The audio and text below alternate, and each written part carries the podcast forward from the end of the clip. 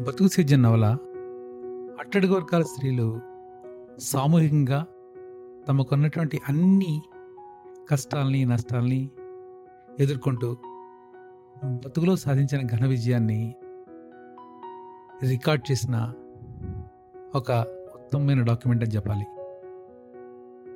ఇది కల్పిత కథ కాదు. రైతు అనగానే మనకి నాగలి పట్టుకుని తలపాగా చుట్టుకున్నటువంటి వాళ్ళే కనిపిస్తారు తప్ప వెనకాల బ్యాక్ బోన్గా ఉన్న మహిళల కష్టం ఎప్పుడు కనపడదు. అలా బ్యాక్ బోన్గా ఉన్న మహిళలే ముందుకొచ్చి వాళ్ళంతట వాళ్ళే సంఘంగా ఏర్పడి ఒక ఎన్జిఓ సహాయంతో వర్షాధార పంటల నుంచి మళ్ళీ చిరుధాన్యాల్ని క్రిమిసంహారక మందులు ఎరువులు లాంటి కృత్రిమైన వాటి నుంచి దూరంగా వాటంతటవే సహజంగా పండే చిరుధాన్యాల్ని పంటగా ఎంచుకుని అక్కడ ఉన్న గ్రామ పెద్దల్ని లేకపోతే ఇతరతర అధికారుల్ని ఎదిరించి కొన్ని చోట్ల కొట్లాడి కొన్ని చోట్ల పోరాడి వాటిని ఒక విజయవంతమైన ఫలప్రదమైన ప్రయోగంగా ఎలా చేశారన్నది ఈ నవల చెప్తుంది. ఆ ప్రయోగం చేయడంలో వాళ్ళు ఘన విజయం సాధించడమే కాకుండా వాళ్ళ కీర్తి అమెరికా దాకా వెళ్ళి నోబెల్తో సమానమైనటువంటి బహుమతిని కూడా పొందారు. దీని వెనకాల చాలా కృషి ఉంది. చాలా బాధలు ఉన్నాయి. ఏ కొత్త విషయం చెప్పాలనుకున్నా సరే ఏ కొత్త ప్రయోగం మొదలు పెట్టాలనుకున్నా సరే వాళ్ళకి ఎదురయ్యేది ముఖ్యంగా స్త్రీలకు ఎదురయ్యేటువంటి మొదటి సమస్య ఇళ్ళలో ఉన్న మొగాళ్ళ నుంచే స్టార్ట్ అవుతుంది. దాన్ని ఎదుర్కోవడం అనేది మానసికంగా శారీరకంగా కూడా వాళ్ళకి చాలా కష్టం. అయితే ఇవన్నీ తట్టుకుని వీళ్ళు సంఘటిత స్థితిగా ఎలా ఎదిగారు దాన్ని ఒక బలమైన విజయంగా ఎలా మార్చారని చెప్పేదే బతుకు సేజన్ నవల ఇది మన సమకాలీన చరిత్రను రికార్డ్ చేసింది. సమకాలీన చరిత్రే కాకుండా సమకాలీన చరిత్రలో మహిళలు ఎంత ఉన్నతమైన పాత్ర పోషించవచ్చో ఈ నవల చెప్తుంది. ఇప్పుడు ఆ నవల రాసిన శాంతి ప్రభాత్ గారి ఆవిడ కూడా ఈ మహత్తరమైనటువంటి పనిలో ఒక భాగంగా వాళ్ళకు తోడుగా ఉన్నారు. ఆవిడ ఏమంటున్నారో విందాం. నమస్తే శాంతి ప్రభాత్ గారు. హర్షణీయానికి స్వాగతం. నమస్తే అండి. నమస్కారం. మీరు ఈ మధ్య రాసిన ఈ బతుకు సేద్యం అనే నవల హైదరాబాద్ బుక్ ఫేర్లో రిలీజ్ అయింది. నవల్లోకి వెళ్ళబోయే ముందర దానిలోని విషయాల గురించి మాట్లాడుకునే ముందర మీ సాహితీ నేపథ్యం గురించి కొంచెం చెప్తారా? నేను మంచిర్యాల డిగ్రీ కాలేజ్లో చదువుతున్నప్పుడు అక్కడ దగ్గరలో లక్సరిపేట అనే ప్లేస్లో వాళ్ళు ఒక పత్రిక తెచ్చేవారు. తెలుగు నిజ రూపం దాని పేరు. అప్పుడు అందులో అప్పుడు ఎలక్షన్స్ ఉన్నాయి. ఎలక్షన్స్ దృష్టిలో పెట్టుకుని నేను ఒక ఓటు అని ఒక కవిత రాశాను. అదే మొట్టమొదట నాది అచ్చులో వచ్చిన కవిత. కవిత కానివ్వండి వ్యాసం వీటన్నిటిలో మొదట వచ్చింది అదనమాట. ఆ తర్వాత ఆంధ్రప్రభలో అప్పుడప్పుడు వాళ్ళు కొన్ని టాపిక్స్ తెచ్చి రాయమనేవారు. మహిళా ప్రభ అని వచ్చేది. అందులో రాయడం మొదలెట్టాను. అలా నాకు రాయడం అనేది మొదలైంది. రాయడానికి ఇంకా ముందు చూస్తే మా నాన్న ఎప్పుడైనా రాసేవారు. మా నాన్న రాసింది చూసి అది ఏంటో అర్థం చేసుకునే వయసు కాదు అప్పుడు నాకు. కాకపోతే నాన్నది పత్రికలో వచ్చింది. అప్పుడు ఆంధ్ర పత్రికలో వచ్చేవి. అవి నాన్నది వచ్చింది అనేది అనుకోవడం తెలుసు. నేను రాసింది మాత్రం మొదటి డిగ్రీలో. ఆ తర్వాత కాలంలో అప్పుడప్పుడు వ్యాసాలు రాస్తాను. కానీ సీరియస్ అంశాల గురించి రాయాలనేది నేను ఎప్పుడైతే లవణం హేమలత లవణం గారితో కలిసి జోగిని దురాచార నిర్మూలన పునరావాస కార్యక్రమాల్లో పాల్గొనడం ప్రారంభించాను. అప్పటి నుంచి నాకు సీరియస్ అంశాల మీద రాయాల్సిన అవసరం ఉందని అనిపించింది. ఒక ఆ తర్వాత ఒక రోజు మా అమ్మాయి వాళ్ళ ఫ్రెండ్ వాళ్ళ అమ్మ సూసైడ్ చేసుకుంది. అప్పుడు తను చాలా ప్రశ్నలు వేసింది. పేరెంట్స్ పిల్లల్ని చూసుకోకుండా ఇలా మధ్యలో వదిలి వెళ్ళిపోవడం ఏంటి? పిల్లలు ఏమైపోతారు వాళ్ళ నాన్న ఎట్లాగో కుటుంబాన్ని పట్టించుకోడు. వాళ్ళ అమ్మ కూడా ఇలా వెళ్ళిపోతే పిల్లల్ని ఎవరు చూసుకుంటారని చాలా ప్రశ్నలు వేసింది అనమాట అప్పుడు పిల్లల్లో ఉండే భావాలు ఏంటి అసలు పిల్లలు ఇలా ఫీల్ అవుతారు అనేదాన్ని నేను ఫస్ట్ నేను షాక్ అయ్యాను మా అమ్మ అడిగే ప్రశ్నలకి. ఆ తర్వాత వాటి గురించి రాయాలనిపించింది. అలా రాయడం మొదలెట్టాను. అది భావ వీచికలు అన్న పేరుతో వచ్చింది. ప్రధానంగా బాలల హక్కుల నేపథ్యంలో వచ్చిన పుస్తకం అన్నమాట అది. ఆ తర్వాత కానీ అదే సమయంలో మేము పిల్లల కోసం ఒక వర్క్ షాప్ చేసాము అది ఆ వర్క్ షాప్లో వీడియో షూటింగ్ కూడా వాళ్ళకు ట్రైనింగ్ చేస్తాం అనమాట. ఆ ట్రైనింగ్లో పిల్లలు ఒక డాక్యుమెంటరీ చేయడానికి జోగిని అంశాన్ని ఎంచుకున్నారు. వాళ్ళు చాలా అంశాలు వచ్చినాయి అందులో ఫిల్టర్ చేస్తూ, చేస్తూ వెళ్ళగా జోగిని అంశం మిగిలింది. అరే! ఇంత ఇది చాలా సీరియస్ విషయము. దీని ఈ విషయాన్ని వీళ్ళు ఎలా విషయాన్ని సమాచారాన్ని ఎలా సేకరిస్తారు? ఎలా తీయగలుగుతారు అని చాలా కంగారు పడ్డాను నేను. కానీ పిల్లలు గ్రామాల్లోకి వెళ్ళి ఆ సమాచారం సమాచారం సేకరించుకొచ్చి డాక్యుమెంటరీ చేశారు.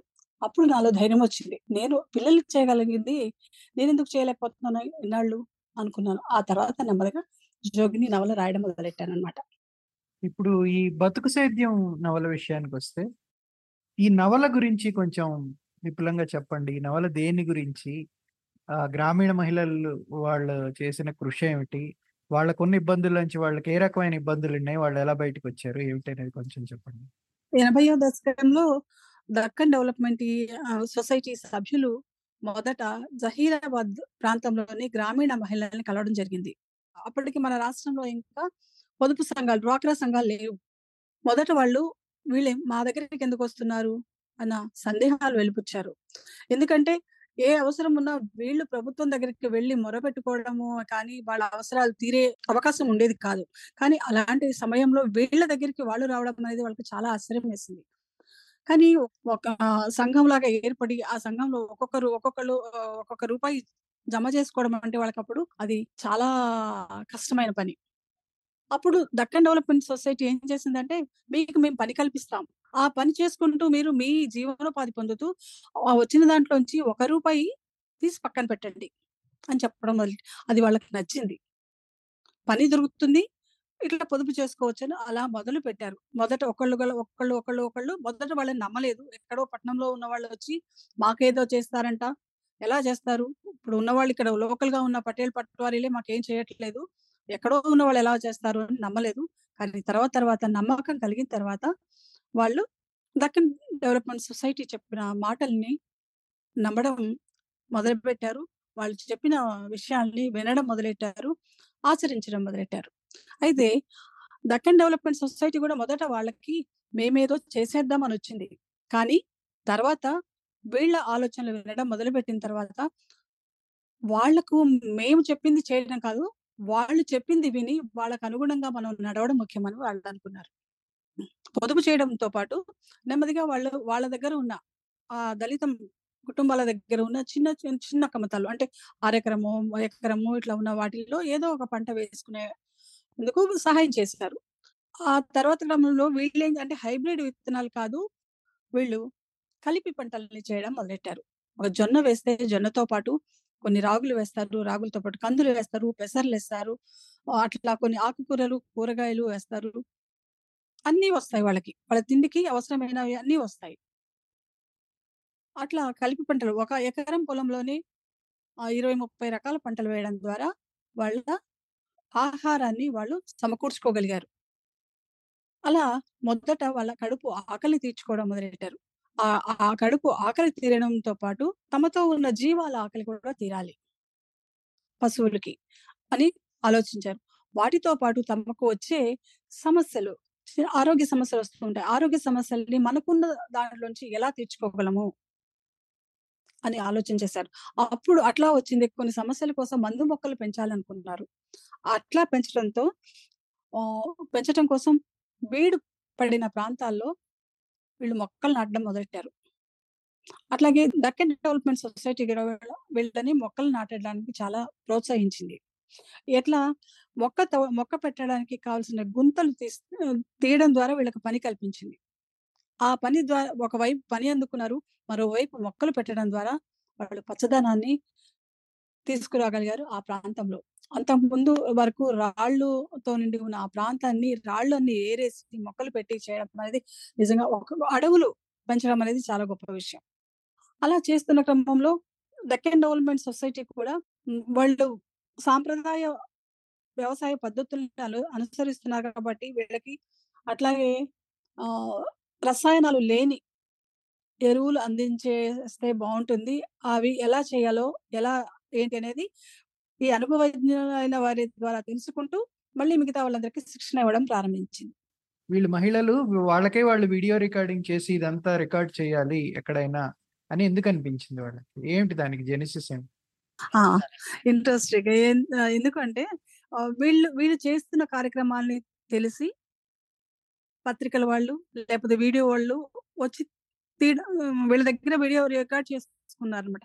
అది చూసిన తర్వాత వాళ్ళకి అనిపించింది వాళ్ళు చేసింది వాళ్ళు ఇప్పుడు ఒకటి చేసింది మనం చేసింది వేస్తారు. అట్లా కాకుండా మన పనులు మనమే రికార్డ్ చేసుకుంటే అని ఒక మహిళలో వచ్చిన ఆలోచన ఇది అంటే వీడియో రికార్డింగ్ ఇవన్నీ చేయడానికి దోహదమైంది. దానికి ఇంకొకటి ఏంటంటే కారణం ఆ ట్రైనింగ్స్ అన్ని ఇవ్వడానికి దక్కన్ డెవలప్‌మెంట్ సొసైటీ నిర్వాహకులు డైరెక్టర్ సతీష్ గారు. ఆయన గూడా మీడియా పర్సన్ అవ్వడం గూడా ఒక కారణం. ఓకే. ఈ రికార్డ్ చేసినందువల్ల వాళ్ళకి చేరి చేకూరిన ప్రయోజనం ఏంటి? రికార్డ్ చేసినందువల్ల ప్రయోజనం ఏంటి అంటే వాళ్ళు చేస్తున్న పని ఒక విషయం ఇక్కడ మీతో పంచుకోవాలనుకుంటున్నాను ఏంటంటే పొరుగు ఊర్లో వాళ్ళు బంజరు భూములు ఇప్పుడు పేదలకు ఎకరం భూమి ఇట్లా ఇస్తుంటుంది గదండీ గవర్నమెంట్. అట్లా ఇస్తున్నారు. వీళ్ళు వీళ్ళకి కూడా ఆ భూమిని చూస్తే మాకు కూడా భూమి చేసుకోవాలనిపించింది. చేసుకోవాలనిపి మాకు కూడా కావాలనిపించింది. కానీ ఎక్కడా లేదు. ఆ వీళ్ళున్న బ ఆహ్, ఏరియాలో బంజరంత అది రాళ్ళు రప్ప ఎందుకు పనికిరాదు అంటున్నారు అందరూ. కానీ మేం చేయగలము అని చెప్పడానికి పొరుగురులో రాళ్ళు రప్పలు ఏరేసి మహిళలు వాళ్ళు హ్మ్. భూమిని వాళ్ళ ప్రభుత్వం ఇచ్చిన భూమిని పంట భూమిగా మార్చుకునే ప్రయత్నం చేస్తున్నారు. అది దాన్ని వీళ్ళు వీడియో చేసి మళ్ళీ కలెక్టర్ దగ్గరికి వెళ్ళి మా దగ్గర కూడా ఇలా ఉంది. మాకు కూడా ఇవ్వండి అని అడగడానికి ఛాన్స్ వచ్చింది. అది చూసి కలెక్టర్ చాలా ఇన్‌స్పైర్ అయిపోయి వీళ్ళని ప్రశ్నలు అడిగి మీరు ఎలా చేస్తారు? ఏంటి? అని అడిగి తర్వాత వీళ్ళకి ఇచ్చారు ఇలా ఒక ఉదంతం కాదండి. చాలా ఉదంతాలు. వీళ్ళ మీద జరిగిన దాడులు కానివ్వండి, లేకపోతే సక్సెస్ స్టోరీస్ కానివ్వండి, అన్నీ కూడా వాళ్ళు ఎప్పటికప్పుడు ప్రతిదీ ఏ చిన్న విషయాన్నైనా సరే వాళ్ళు అనుకున్నది వాళ్ళు వీడియో చేయడం. ఆ వీడియోని మళ్ళీ వాళ్ళ అంటే వాళ్ళు ఎవరి కోసమో చూపించాలంటే, ఎవరి కోసమో అని చేయలేదు. వాళ్ళు నేర్చుకునేది వాళ్ళు మిగతా తమ పనిచేసే గ్రామాల్లో చూపించడం కోసం మొదలుపెట్టారు. ఒక దగ్గర నేర్చుకునేది ఇంకో అంటే అందరూ నేర్చుకోలేరు. అందరూ ఒక టీం చేసిన పని ఇంకొక టీం మిగతా గ్రామాలన్నింటిలో దాన్ని సర్క్యులేట్ చేయడం. అట్లాగే రేడియో కూడా. మామూలుగా మన స్ట్రీమ్ లైన్ రేడియో అయితే వాళ్ళకి ఎప్పుడో ఒక్కసారి అవకాశం వస్తుంది. కానీ ఎప్పుడూ రాదు.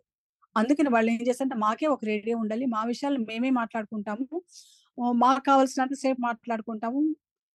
అని వాళ్ళ దాని కోసం వాళ్ళ కోసం వాళ్ళు కావాలని పట్టుబట్టి తెచ్చుకున్నది. దేశంలో మొట్టమొదటి కమ్యూనిటీ రేడియో. జహీరాబాద్ మహిళలదే సంఘం రేడియో. అంటే వీళ్ళు చేసిన ప్రోగ్రామ్స్ వేరే వేరే అంటే వీళ్ళు చేస్తున్న ప్రధానంగా వీళ్ళు చేస్తున్న వ్యవసాయం గురించి, కలిపి పంటల వ్యవసాయం గురించి, వీటి గురించి అట్లాగే ఇకాలజీ గురించి అంటే ఈ మొక్కల పెంపకము, అడవుల పెంపకము ఇవన్నీ చేస్తూ ఉన్న ఈ విషయాలన్నీ కూడా కొన్ని పత్రికల్లో రావడము, అట్లాగే వీళ్ళకి ఎవరైతే ఆర్థిక సహాయం అందిస్తున్నారో వాళ్ళకి ద్వారా ఇతర దేశాలకు వెళ్ళడము జరిగింది. ఇక్కడ ఏం చేసిన దానికన్నా ముందు ఒక విషయం చెప్పాలి. ఏదంటే అది పత్తి, బీటీ పత్తి గురించి. బీటీ పత్తి గురించి వీళ్ళు ఒక డాక్యుమెంటరీ చేశారు. బీటీ పత్తి ఆ మన భూమికి, మనిషికి కూడా చెడు చేస్తుంది. బీటీ పత్తిలో ఎక్కువగా రసాయనాలు వాడడం వల్ల అని. అదే విధంగా చేసి దాన్ని అప్పటి ముఖ్యమంత్రి, రాష్ట్ర ముఖ్యమంత్రికి చూపించారు. చూపించి ఈ బీటీ పత్తిని ఇప్పుడు మన రాష్ట్రంలో పండించొద్దు, బ్యాన్ చేయాలి అని కోరారనమాట. ఎందుకంటే అది ఆదివాసీ గ్రామాల్లోకి, గ్రామీణ ప్రాంతాలన్నిటిలోకి కూడా చొచ్చుకుపోయింది. వాళ్ళ ఆహార భద్రతకి ఒక రకంగా ప్రమాదకరమైతే, ఇంకో రకంగా ఈ పురుగు మందులు, ఎరువుల వల్ల ఇంకో భూమికి కూడా ప్రమాదము. అట్లాగే మనిషికి కూడా ప్రమాదము. అందువల్ల ఇవన్నీ బ్యాన్ చేయండి అని కోరారు. అప్పుడు ఆ ముఖ్యమంత్రి స్పందించి ఆ సంవత్సరానికి మాత్రమే బ్యాన్ చేయిస్తారు ఆ తర్వాత మరుసటి సంవత్సరం మళ్ళీ మామూలు అయినా కానీ వీళ్ళు ఆ సమయంలో చాలా వీళ్ళు తీసిన ఒక వీడియోని చాలా చోట్ల ప్రదర్శించారు. చాలా గ్రామాల్లో ప్రదర్శన అంటే వాళ్ళు పనిచేసే గ్రామాల్లోనే కాకుండా ఇతర ప్రాంతాల్లో కూడా చేశారనమాట. అది చాలా మందిలోకి చేరింది. అలా చేయడం వల్ల మిగతా ప్రాంతాల్లో బంగ్లాదేశ్ నుంచి, ఇక్కడి నుంచి కూడా విమెన్ ఇట్లా చేస్తున్నారని వాళ్ళకి తెలిసి వాళ్ళు కూడా మాకు మా దగ్గర మహిళలకు కూడా శిక్షణ ఇవ్వమని వీళ్ళని ఇన్వైట్ చేశారు. అట్లా బంగ్లాదేశ్, పాకిస్తాను, దక్షిణాఫ్రికా ఇట్లా వెళ్ళి ట్రైనింగ్స్ ఇచ్చారు. ఈ ట్రైనింగ్స్ ఇవ్వడం అదైతే అక్కడ అట్లా వెళ్ళిన దగ్గరలో వీళ్ళకి వీళ్ళ గురించి ఇంకా ఎక్కువ మందిలోకి వెళ్తుంది వెళ్ళినప్పుడు వీళ్ళని ప్రజెంటేషన్ ఇప్పుడు మన స్టేట్ లెవెల్లో ఫస్ట్ వీళ్ళకి ఈ పర్యావరణ పరిరక్షణ కార్యక్రమాలు చూసి వీళ్ళకి అవార్డు ఇచ్చారు ఆ తర్వాత నేషనల్ లెవెల్లో వీళ్ళ పంటలకు వచ్చింది